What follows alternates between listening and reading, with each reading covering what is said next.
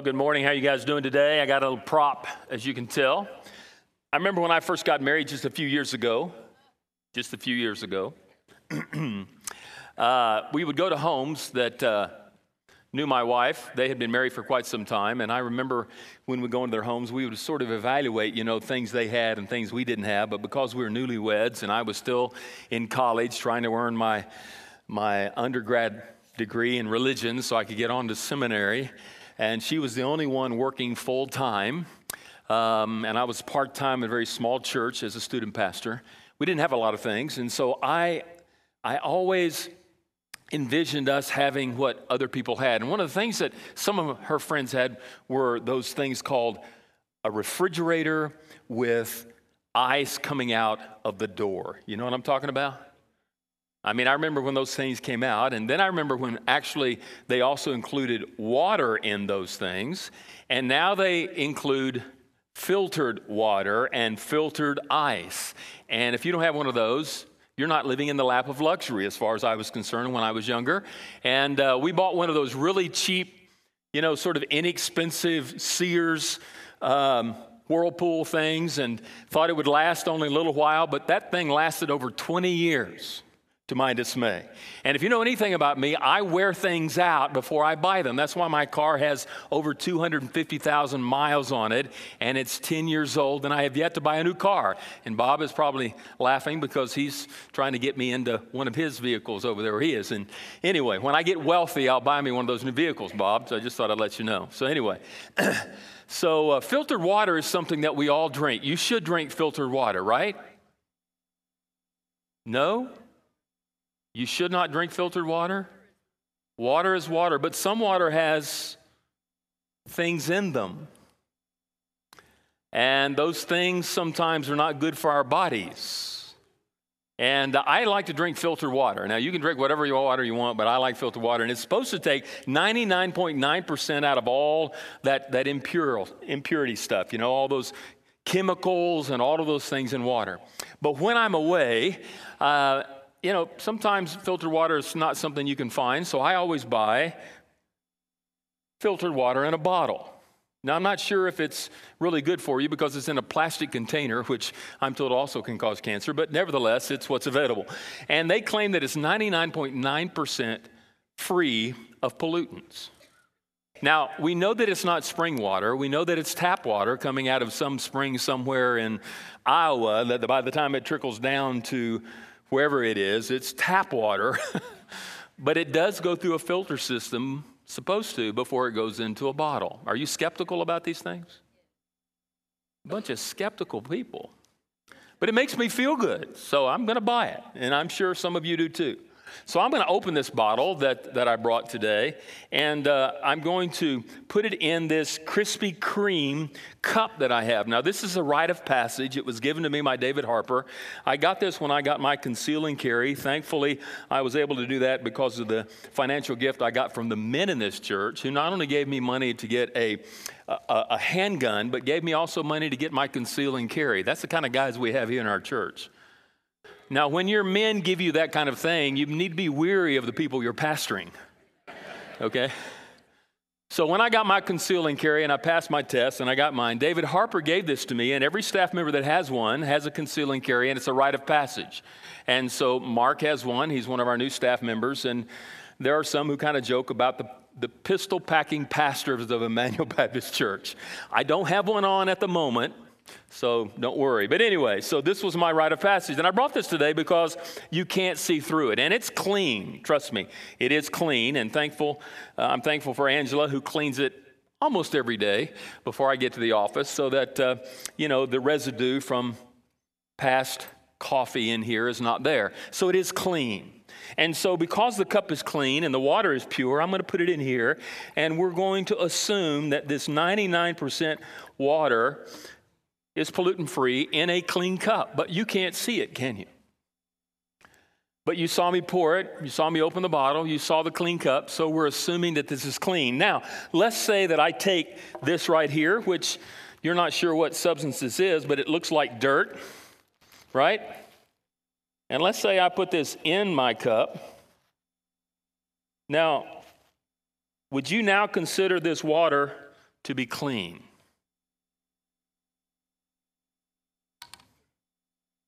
Does it have anything in it that's not water?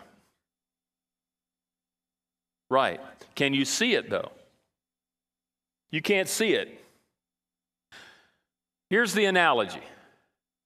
In Jesus' day, there were some religious elitists who were claiming to have pure lives. Not 99.9% pure, but 100% pure. And they did a lot in order to project their righteousness so that you could only see that which they were projecting. And as you looked at their life, that projection that they projected, because of all the things that they did, you would then conclude and assume that they were then righteous men of God. But the reality is that inside of their hearts, like inside of this cup, there was anything less than 100% righteousness. There was a defilement, there were impurities, there was uncleanliness.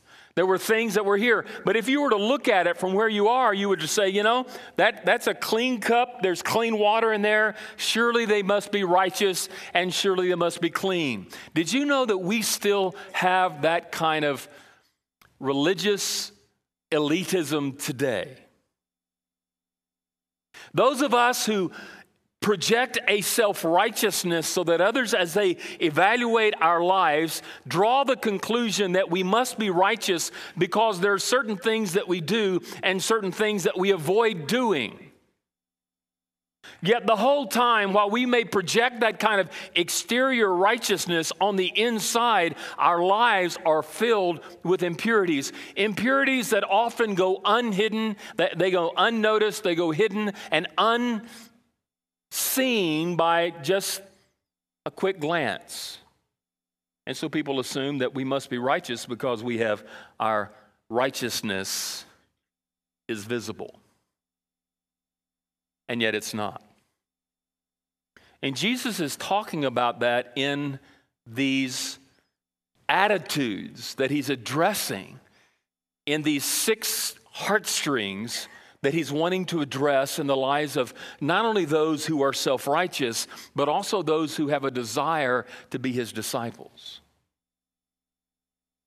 He's wanting them not to focus on the exterior, but he's wanting them to focus on the interior. The impurities, the sin, the things that are displeasing to God inside, in the heart so that by addressing those, you are not simply righteous in projecting righteousness, but you have a genuine righteousness that comes from inside, from the heart, from the mind, from the emotions, from the attitudes that reflect a genuine righteousness that God came to give through Jesus. And so I want to talk about that. We've talked about anger, we've talked about retaliation, and today we're going to talk about this very important subject called lust.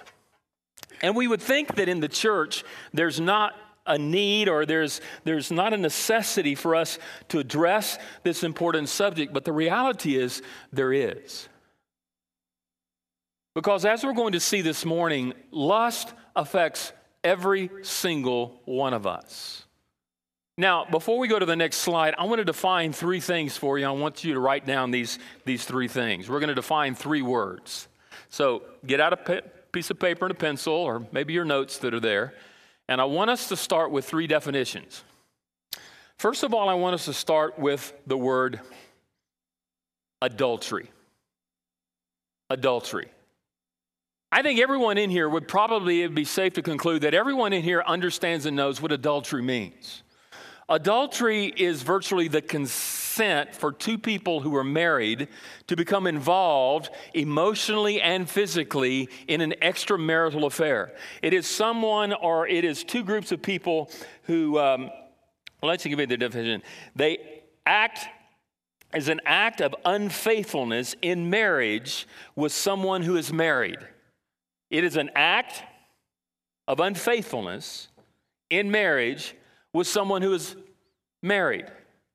Now, it might be one person who's married and another person who's not, or it might be a, a lady who's married and a man who's not, or it might be two people who are married to, to two other people, and they come together and they are unfaithful in that marriage. And I'm convinced that adultery is not just a physical thing, it's also an emotional thing. And so they connect physically and emotionally outside of the framework of their marriage. The second definition that I want to look at is a word called fornication.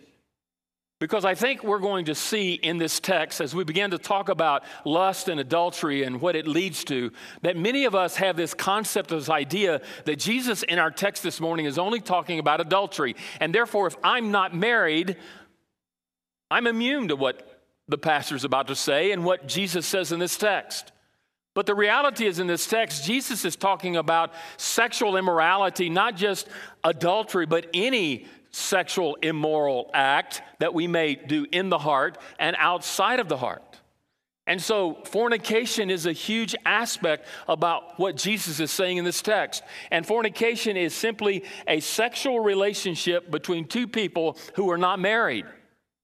So, if you're not married today, it doesn't mean that you're immune or excluded from the words that Jesus is about to address to us in regard to being sexually or morally pure.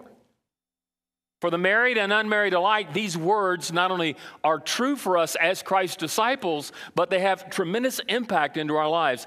And then the last and third and final definition I want us to look at is the word lust. The word lust simply means to set one's heart towards something to set one's heart towards something. It is a longing for, it is a desire, it is a covetousness. It is an act that follows in time after the action of looking with intent, with purpose, and with longing. It is a desire. It is a long look. It is a lustful look. It is always depicted in the concept of evil, of sin, and of violating the standards and the precepts of God. So we have three words, three definitions adultery, fornication, and lust. So that includes basically all of us this morning in the words of Jesus. So, what does Jesus say then in this text about our being pure of heart? Well, let's take first of all, the pure heart, first of all, is and must start and it must begin then with the right definition. A pure heart is tuned with the right definition.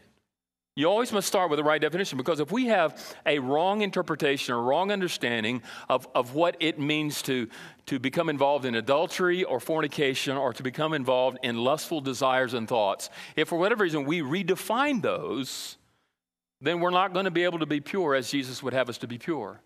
Now, let me say this before we start. This is not just a young adult problem. Are you ready, senior adults? This is not just a young adult problem. I had a, a, a really great guy. He was a deacon in my church uh, that I pastored several years ago. Not the last one, and not even the one before that, beyond that, so you can't figure out who it is and or where he lived. And we were on a hospital visitation. And this guy's close to 90.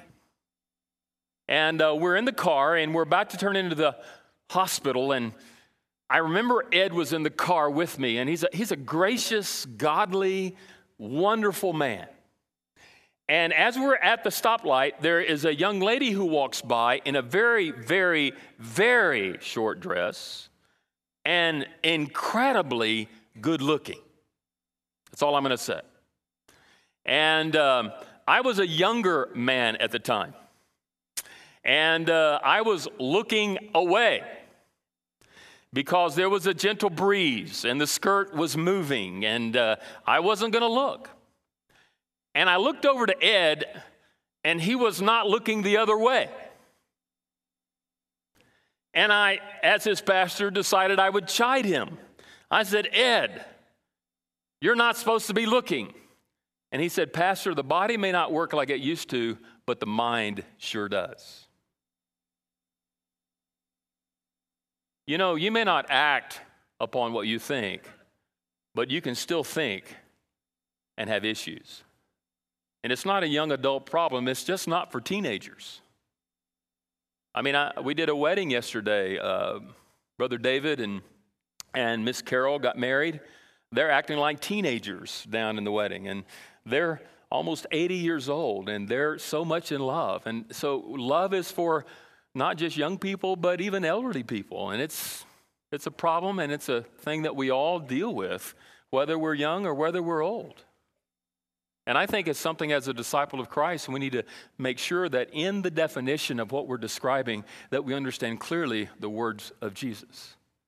And he begins by saying, You heard, or you have heard that it was said, You shall not commit adultery. Now, it's interesting enough that Jesus is laying a foundation for those he's addressing. The foundation is found in Exodus 20:14. It is the seventh commandment, thou shalt not commit adultery. And that's the foundation that he's about to lay the principle before his disciples and those who are standing before him who are claiming a self righteousness while the whole time on the inside they have been guilty of lust and adultery in their hearts. And so he's laying the foundation by quoting the seventh commandment found in Exodus 20:14, "You shall not commit adultery." And he said, "You have heard there's been a proclamation, and here's the proclamation that they have heard. They have taken the principles and the standard of God and they have quantified it this way. They have said, as long as you don't commit the act, God's not too concerned about what you feel, see, think, or hear." Just don't act upon your emotions. Just don't act upon your thoughts. Don't act upon your desires. Don't act upon your passions. And as long as you keep those under check, you're okay, and it will not affect your relationship with God. And God doesn't consider the things that you think, or the things that you see, the things that you feel, or the desires that you covet really wrong at all, as long as you don't act upon them. And that was the practice. And Jesus is reminding him of that practice. He's saying there's been a proclamation that as long as you don't act upon that which you feel, think, or see, or desire, even though it's evil, lustful, and wrong, it can't hurt you and it does affect, doesn't affect your relationship with God. And Jesus says here, wrong. It does. Turn with me to John chapter um, John chapter 7 beginning with verse 53. Just leave this on the screen here. Turn your Bibles there. I want to take a look at this interesting example. I think the Pharisees and the scribes, the people that were proclaiming this and encouraging the people to practice this, understood deep down in their hearts that what they were practicing and what they were preaching was, in essence, not true. How do you know that? Here's an interesting illustration, and we've used this here before, but here's a, an illustration I find kind of interesting in this subject. Notice chapter 7, last verse, verse 53. We're going to move into verse 1 of chapter 8 in just a moment and go all the way down to 11. Notice what happens in 753. And they went each to his own house, but Jesus went to the Mount of Olives. Early in the morning, he came again to the temple, and all the people came to him, and he sat down and taught them. The scribes and the Pharisees, notice that, the scribes and the Pharisees, who are we addressing throughout this whole Sermon on the Mount? The scribes and the Pharisees. Now, notice that. The scribes and the Pharisees brought a woman who had been caught in adultery. And placing in their midst, they said to him, Teacher, this woman has been caught in the act of adultery. Now, the law, Moses commanded us to stone such a woman. So, what do you say? Did you know that adultery brought about the judgment of death? If you were caught cheating on your spouse or cheating with someone else's spouse, you would die. Plain and simple. Did you know that if you were a young man or a young woman and you were caught in the act of fornication, you could also die? And if you were a young man who took advantage of a virgin and had sexual relationship with her, you were forced to marry her, and by law, you could never divorce her. And even in, the, in Deuteronomy 22, we see that if you are a man and you rape a woman, you would die. Those are serious consequences when someone is committing the act of either fornication or adultery. And so these scribes and these Pharisees clearly understand the law, and they're claiming we have not committed adultery, but this woman has committed adultery. And it's amazing to me where's the dude that was with her? Uh, they completely exonerate him and let him go. They should have brought both, in my personal opinion. But they only dragged the woman. And it's interesting, even in our society today, we have a tendency to blame the woman more than we blame the man. And in some circles, we excuse men and we have standards that are different for women than we do for men. That's, that's baloney. The standard of God is for men and women, young men and young women, as well as it is for all of us who are men and women. And so they throw this lady out there. She's scantily dressed and said, What do we do? Now, notice what happens next, verse 6. This they said to test him, that they might have some charge to bring against him. Jesus bent down and wrote with his finger on the ground. And as they continued to ask him, they persisted. They would not relent. They would not release him. They wouldn't let him go. He finally stood up and said to them, Let him who is without sin among you be the first to throw a stone at her. What's he saying? I believe he's saying, if you're here accusing her of adultery, you who have never committed adultery, be the first to cast a stone. What happens? And notice what happens. And as they continue to ask him, let him who without sin among you be the first to cast the stone. Notice what it says now in verse 8. And once more he bent down and wrote on the ground. And when they heard it, they went away one by one, beginning with the elder ones first, and Jesus was left alone with the woman standing before him. Why did they drop their stones and why did they walk away? If they had not committed the act themselves of adultery in their hearts. You see, I'm convinced these Pharisees and these scribes, they knew what the law said. But in order to justify themselves, in order to present themselves in this righteous position so that others can ooh and ah over their acts and over their conduct, they redefined, they reinterpreted the law so that they could claim then to have measured up to the righteousness that God desires and God deserves. And based upon that, they allowed sin to exist in their hearts. What is the right definition? What is the right practice? Well, let's take a look at the words of Jesus. We see the right definition. Let's look at the right discipline. Jesus gives us a definition adultery is committed in the heart. And with that committal of the heart, we need to understand that there's a discipline of the heart that is, that is desperately required. And in this discipline, we see that we are not to linger at all in this whole concept of lust. The discipline is that as soon as you recognize and realize that you are lusting after something or after someone that is not in accordance to the will of God and it violates the standard of God, you must resist and you must run as quickly as possible. Don't linger there very long. Don't feed the desire. Run. Stop. Notice what he says in the verse, verse 28. But I say to you that everyone who looks at a woman with lustful intent has already committed adultery with her in his heart. Jesus is setting a new standard. Anyone who looks, circle that word and write down this definition. That is to look with a long, with a lingering, with a desirous intent. It is not the first look, it is the second, the third, the fourth, and even the fifth. It's a prolonged look where you not only look at it, but you continue to look at it. And as you continue to look at it, you begin then to create desires, thoughts, intentions, motives, actions, not that you actually act upon, but ones you do in your heart and ones you do in your mind. And so he says that everyone who does that, who looks at a woman with lustful intent, has already committed adultery with her. That is the aorist tense already. He has already been convicted. It is an accomplished fact. It is already a reality, and there is already the consequence of that sin. being evident in your life. And notice where the source of the trouble is. Where is it? It's not in the eye, it's not in the mind, it's not in the one being lusted after because it's easy for us to accuse them. It's where? It's in the heart.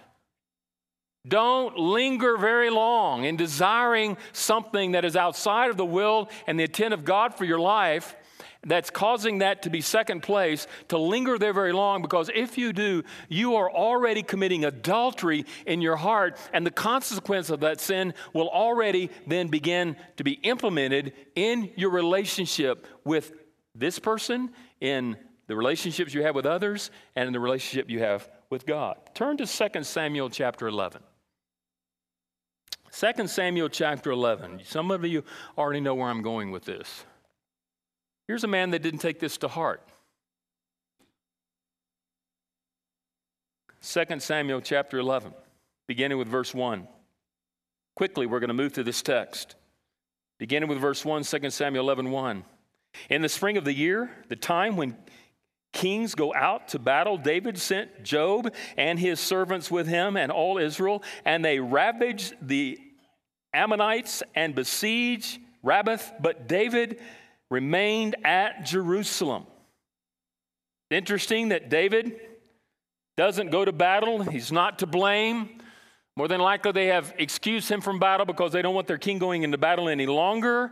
Uh, he does succeed in this campaign, and they have had many successes. But what I think is interesting here, in as we begin to study this whole context of David, there's a thought that I had when I was reading this this morning is that David forgot what the real battle was. You see, he, he failed to recognize the true enemy. He thought the Amorites were the ones that were going to destroy and to devastate his kingdom, but the real enemy was Satan himself, who was going to do more havoc on his personal life and on his family life and in his kingdom than the Amorites could have ever done. Seriously. And yet, while he was mounting an offensive against the Amorites and these enemies that were physical that he could see, he forgot to mount an offense and a defensive against the spiritual enemy called Satan that he could not see. And here's what happens in verse 2. It happened late one afternoon when David arose from his couch and was walking on the roof. He was just minding in his own business. Many believe that he had the highest uh, place there in Jerusalem and the highest rooftop, and he could see over his kingdom. And probably more than likely, he got up and he was kind of surveying the kingdom and just kind of enjoying maybe the sunset or maybe enjoying the beautiful view of, of the kingdom and just maybe even thanking God for it. Who knows? That then he saw from the roof a woman bathing. Should have stopped there. No sin committed, no foul committed, no harm committed. He unintentionally, all of a sudden, came upon someone who was bathing on a rooftop below his rooftop, uh oh, and should have turned away. But he doesn't do that. And the woman, it says, was very beautiful. Why does it say that? Because David lingered long enough not to just notice that she was bathing, but he then began to look long enough to desire her for himself. She was beautiful. And he admired her and he lingered there and he thought and he felt and he continued and he lingered more than he should. Notice what happens, verse 3 And David sent and inquired about the woman. What a coward. He himself wouldn't go. He says someone else to go for him to set up a rendezvous. And notice the one said, It is is not this Bathsheba, the daughter of Eliam, the wife of Uriah the Hittite? Notice there's a warning here. Hey, David, you don't want to go there, man. She's married to one of your warriors, to one of your soldiers. But he doesn't pay any attention, so David sent messengers and took her. And she came to him, and he lay with her. Both, I think, here are basically to blame. She responded to the duty and he acted upon desire. And now she had been purifying herself from uncleanness. Then she returned to her house and they thought they got away with it. But did they? Your sins will always find you out. Where did it start? How did David, this incredible king who, who is said to have had a heart for the Lord, the reason why God chose him over his predecessor, he had a heart for God and he was the choice that God had, and God had been blessing him. Why would David do this? Well, notice the passage in James 1:14 on the screen. But each person is tempted when he is lured and enticed by his own desire. Then desire, when it has conceived, gives birth to sin, and sin, when it is fully grown, brings forth death. Where do your thoughts take you? Where does your look take you? Where does your uncontrolled passions and desires, where can they take? You think you can watch pornography in the privacy of your own home behind a closed door on your computer and you think it's not going to have effect on your relationship with God, on your spouse, on your family and on your children? You are buying into a lie. You think that you can lust after someone, a coworker at, at your company, and sit there and look at them and, and find places where they are so that you can check them out. You think that's not going to affect your marriage or your family or your friends and your relationship with God. You are wrong. I had a pastor one time who told me, this is what he told me. He's a pastor. I was a student pastor. And we got to talking about how women are scantily dressed. This was several decades ago. You know what he had the gall to tell me in his office? He said, the reason they dress that way is because they want you to look. And I look. You know what happened to him shortly after that? He left his wife from a woman who was married to someone else. He divorced his wife. He was no longer in ministry and he was out selling oil wells. There's a consequence to the choices that we make and what we think, what we see, what we hear, and how we feel. You're not on an island, you're not isolated. And if you think that you can commit this in the privacy of your own heart and it's not going to have an effect on your life, you are buying into the lie. Notice that it says in that text, the desire leads to a disguise that, that is the result in this passage here because we have been lured and we have been enticed. Satan is a liar, sin lies. And yourself, your little selfish you, you will lie to yourself and think there's nothing wrong with it, when in reality it will eventually spill over into your life and it will wreck not only your relationship with God, but ruin your relationship with your family and with your faith community. We need to be disciplined. But not only disciplined, but I want you to notice a defensive. There's a great defensive that Jesus gives us. It, it's, it's, it's a pretty big way of putting up a defense. Uh, and, and notice I want you to know that he does not really saying that we should actually do this, but he's giving us an extreme because there's a drastic action that needs to be taken when we're being enticed and tempted to look where we shouldn't look and desire what God never intends for us to desire. Notice what he says. If your right eye causes you to sin, tear it out and throw it away. For it is better that you lose one of your members than your whole body be thrown into hell. And if your right hand causes you to sin, cut it off and throw it away. For it is better that you lose one of your members than that your whole body go into hell. What's he saying? You got to take drastic measures. You can't play with sin. You're not strong enough. You're not smart enough. You're not cunning enough. Uh, that's a lie. And sin, temptation, requires drastic measures. And what he's saying, if your eye causes you sin, pluck it out, throw it into fire. What's he saying? He's saying basically, stop looking. I think what he's saying here Metaphorically, he's saying, when you came to faith in Christ, you died to what you're looking at. Your eye has been crucified with Christ. It is no longer I who live, but Christ lives in me. How can I look upon something that is lustful, that is evil, and that will ruin my relationship with God and my family when I've died to that? So consider that which I look, I look at I'm dead to that. I, I shouldn't look at that. That not only brings death, but I've died to that. And I look the other way. I'm, I'm blinded, and I, I can't look that way because I'm blinded by that. Not only am I blind, but I'm crippled. He says, if your right hand has caused you to sin, cut it off. He's saying to you, I, I, I really don't have any members that are mine in order to commit this act here. So, so as a result of that, they have been crucified. They've been given to Christ. I've cut them off. They're no longer mine. And as if I am a crippled and I, I can't go there. I can't do that. Why? Because my hands are not mine. My feet are not mine. My thoughts are not mine. They are His. And I have been crucified with Christ. And it's no longer I who live, but it's Christ who lives in me. Consider yourself blind and crippled and dead to those things that the enemy is tempting and luring you and enticing you into sin. How do we do that? One last, one last example. I want us to go to Genesis 39. We're going to close with this. Genesis 39, beginning with verse 1. A man named Joseph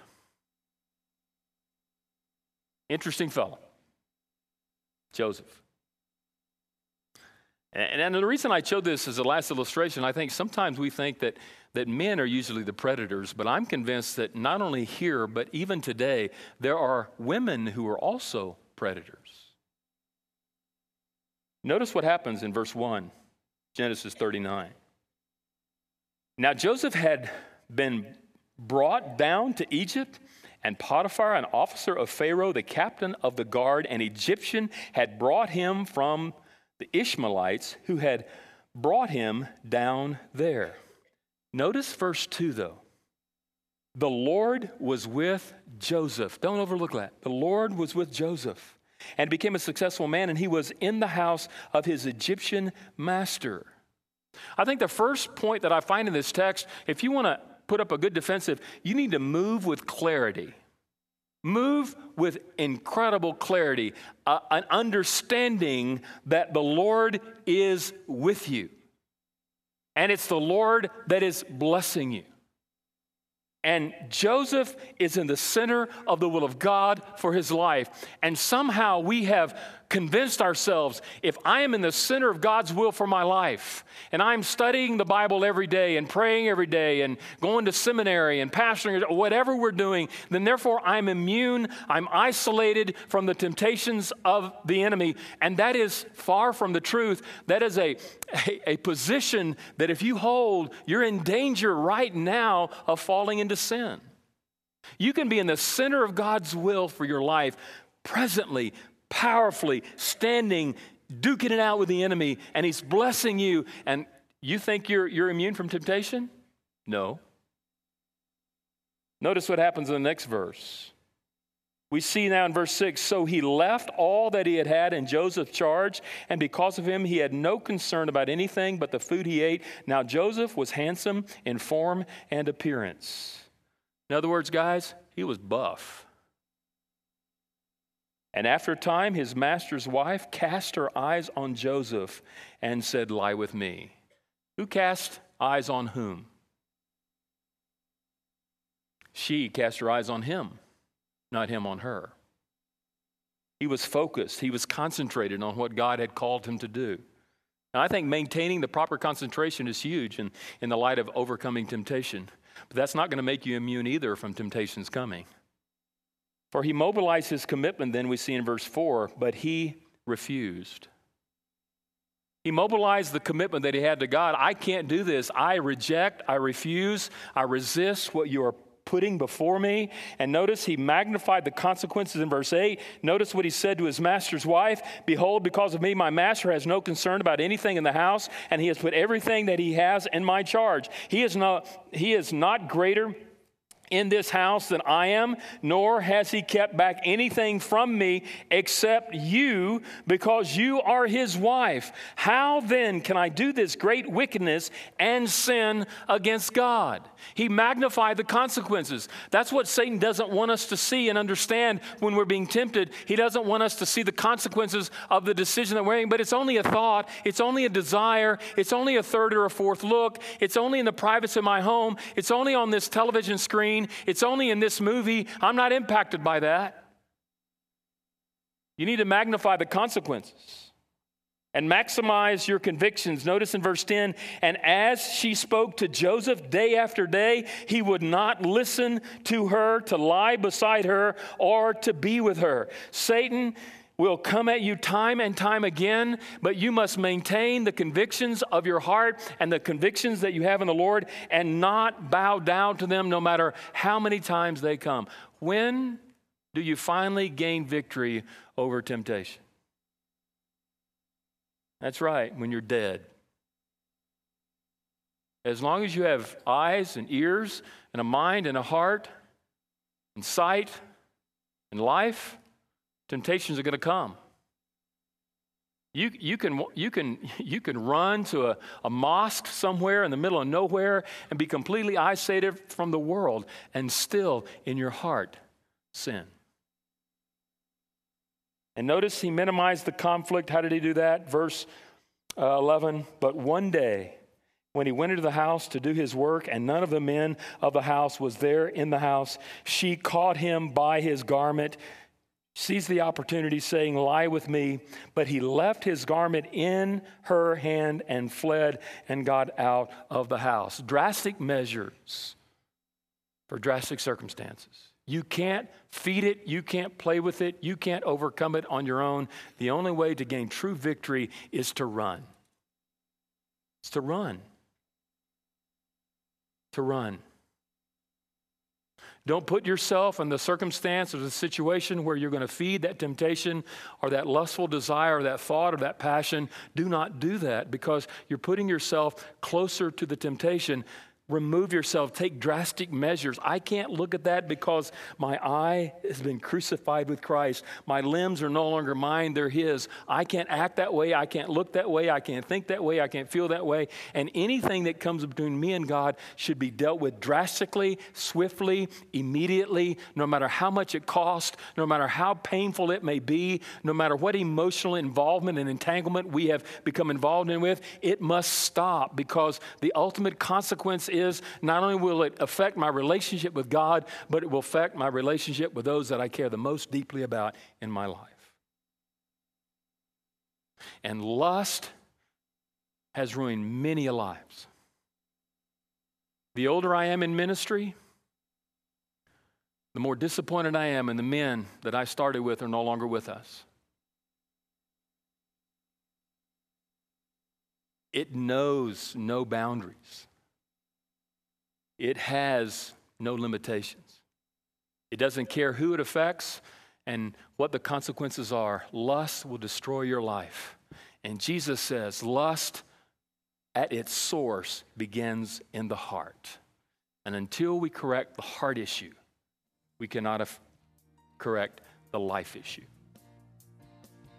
So, what about your heart? Is it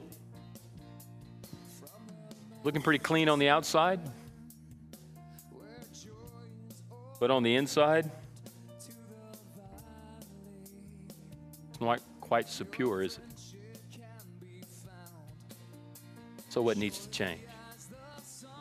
And what choice must you make? And what commitment should you make? Not just today, or from now on. Let's pray.